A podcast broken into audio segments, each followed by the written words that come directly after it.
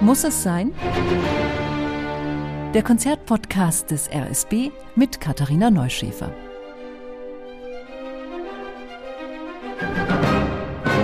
Und ich lade euch ein zu einem sehr widerborstigen Programm diesmal mit Musik aus dem frühen 18. Jahrhundert von Komponisten, die alle einfach mal gemacht haben, worauf sie Lust hatten.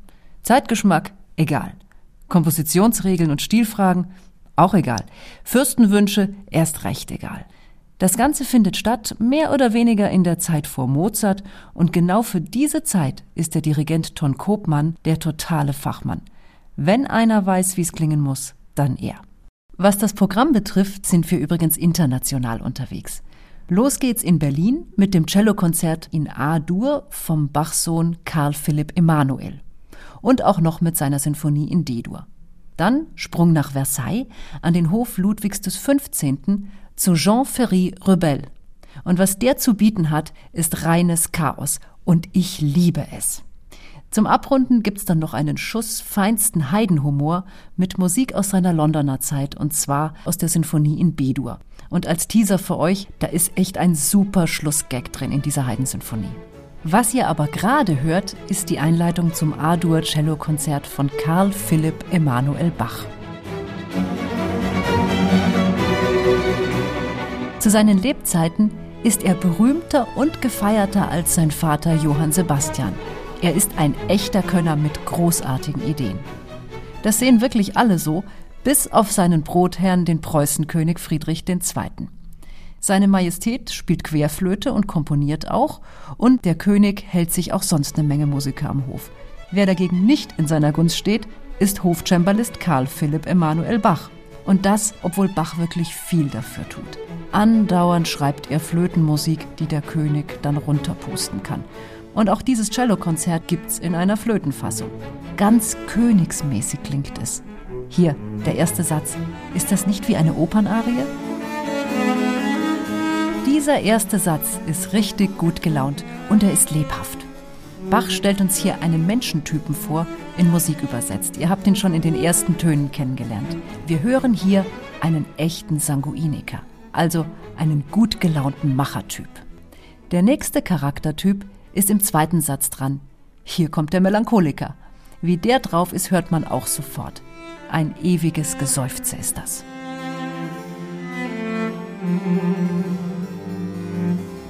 Der Preußenkönig Friedrich II. findet solche Musik viel zu kompliziert und vor allem viel zu gefühlig.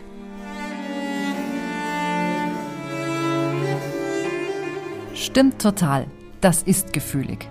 Aber genauso ist es ja auch geplant, denn Karl Philipp Emanuel will, dass seine Musik aus der Seele kommt, dass sie beim Zuhörer Emotionen weckt, ein Wechselbad der Gefühle. Diese Art zu komponieren nennt man empfindsamen Stil. Mit starken Kontrasten, mit unterschiedlicher Dynamik, auch mal mit Dissonanzen und mit Brüchen. Und schon schlägt die Stimmung wieder um. Hier kommt der dritte Satz und der Choleriker tritt auf.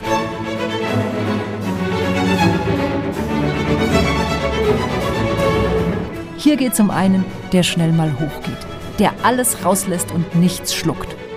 Wie das Cello hier schimpft. Weiß auch nicht, ob das Orchester das Solo-Cello wirklich so mag. Denn es klingt doch so, als würde es diese Primadonna im Vordergrund immer nachäffen.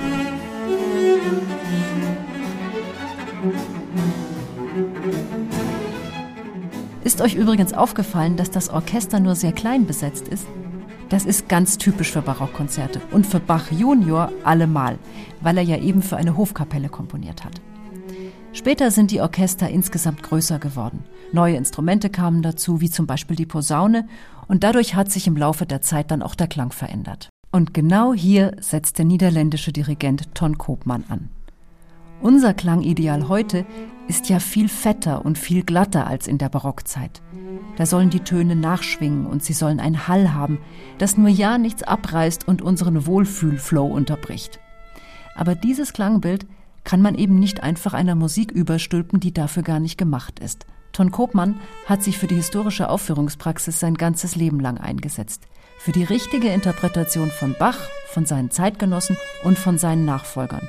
Und wenn ihr jetzt diese Musik hört, von ihm dirigiert, dann kommt ihr diesen wunderbaren Komponisten so nah wie vielleicht nie wieder.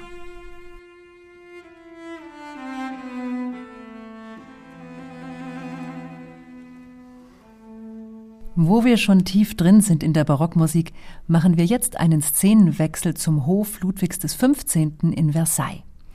Es ist das Jahr 1737, also knapp 20 Jahre früher als das Cellokonzert von eben. Jean Ferry Rebel ist Komponist am königlichen Hof. Man liebt Eleganz, man liebt Prunk und man liebt Ballette. Rebel selbst komponiert auch einige und am berühmtesten wird seine Ballettsinfonie Die Elemente.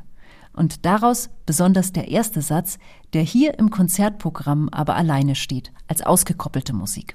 Mir ging's so beim ersten Hören, du erwartest Musik, die klingt wie Seidenkleidung, wie Perücken und wie Parfüm, und dann das. Gleich zu Anfang kommt ein Cluster. Kurz zur Erklärung, wenn man sich mit dem Unterarm auf die Klaviertasten legt, das ist dann ein Cluster. Also mehrere nebeneinander liegende Töne werden gleichzeitig angeschlagen. So können erste musikalische Erfahrungen klingen, so klingt aber auch die Avantgarde, so klingt das 20. Jahrhundert. Aber Jean Ferry Rebel ist halt nun mal schon vorher draufgekommen. Im Jahr 1737, ich sag's nochmal, da lässt er die Töne der D-Moll-Tonleiter auf einmal erklingen. In diesem Fall gespielt von allen Streichern zusammen. Von mir gibt's dafür das Prädikat muss sein. Von Versailles geht's nach London zum nächsten musikalischen Rebellen, nämlich zu Joseph Haydn. 1792 ist das Jahr, wo Haydn seine Londoner Sinfonie in B-Dur zum ersten Mal aufführt. Er ist da nicht mehr jung und er ist auch noch nicht lange in London, aber er ist ein Superstar. Er wird mega gefeiert, als Komponist und auch als Pianist. Und ein bisschen denke ich, es liegt vielleicht auch daran, dass er einfach ein ganz toller Typ ist. Im ersten Satz könnt ihr gleich mal mitsingen, da zitiert er nämlich die heutige englische Nationalhymne. Total charmant. Außer God Save the King zitiert Haydn noch etwas anderes, und zwar Mozarts Jupiter-Sinfonie. Dazu muss man wissen, dass Mozart kurz zuvor gestorben ist und dass das Haydn wirklich fertig macht, denn die beiden hatten eine sehr besondere Freundschaft.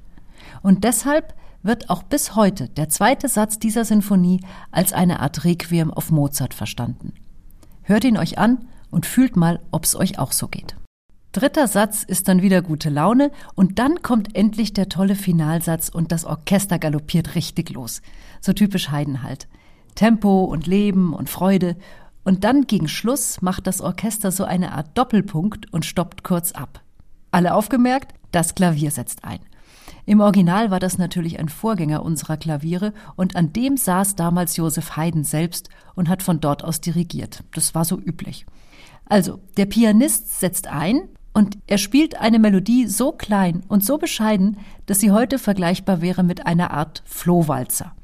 Und das Beste, das Orchester macht dann auch noch extra langsam mit, so als müssten sie dem alten Papa Haydn musikalisch über die Straße helfen. Nur nicht zu schnell werden, damit er noch mitkommt. So einen Witz hat Haydn auf seine eigenen Kosten gemacht. Ist heute noch witzig beim Anhören, muss aber damals ein totaler Brüller gewesen sein. Mega lustig auch einfach vor dem Hintergrund, dass Haydn ja einer der Klaviervirtuosen seiner Zeit war. Mit diesem Gag geht das Konzert zu Ende.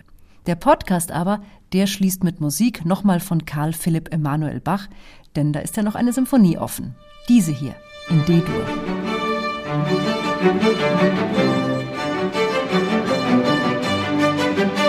Entstanden ist sie um das Jahr 1775 zusammen mit drei anderen Sinfonien.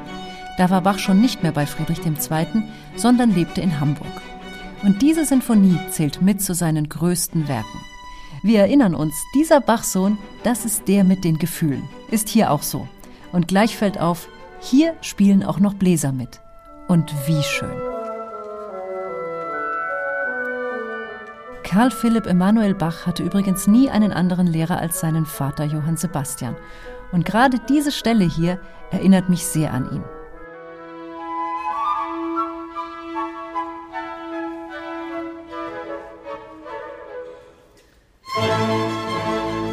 Ups, schon wieder Achterbahnfahrt der Gefühle. Bei Bach kann man sich wirklich nie in einer Gefühlslage einrichten. Der zweite Satz ist traditionell langsam und auch wieder seufzend und schwermütig.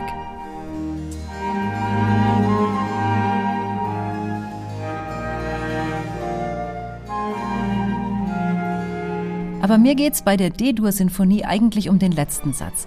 Der ist nämlich total löchrig. Es fängt noch ganz normal an, im schnellen Tempo, wie das sich im Regelfall so gehört für Finalsätze. Aber dann Stop and Go, wie bei einem Fahranfänger. Immer gibt's Unterbrechungen. Generalpausen nennt man sowas, wo das gesamte Orchester einfach mal Pause hat. Und schon hetzen sie wieder weiter. Hier gibt's absolut keine Ruhephasen. Diese Vielseitigkeit und der Wunsch nach Neuem hat Karl Philipp Emanuel Bach zu einem der größten Komponisten seiner und auch noch der Nachzeit gemacht. Haydn, Mozart und Beethoven, alle haben seine Werke studiert und sie haben ihn bewundert. Bach selbst hat, trotz der ärgerlichen Jahre am preußischen Hof und dem übellaunigen König mit seinen Flöten, dennoch ein Leben gehabt voller Achtung und Bewunderung durch Leute und Künstler in seinem Umfeld, deren Anerkennung auch wirklich etwas bedeutet hat. Ich wünsche euch einen tollen Trip in die Vergangenheit mit dem Rundfunksinfonieorchester Berlin und mit Ton Kopmann.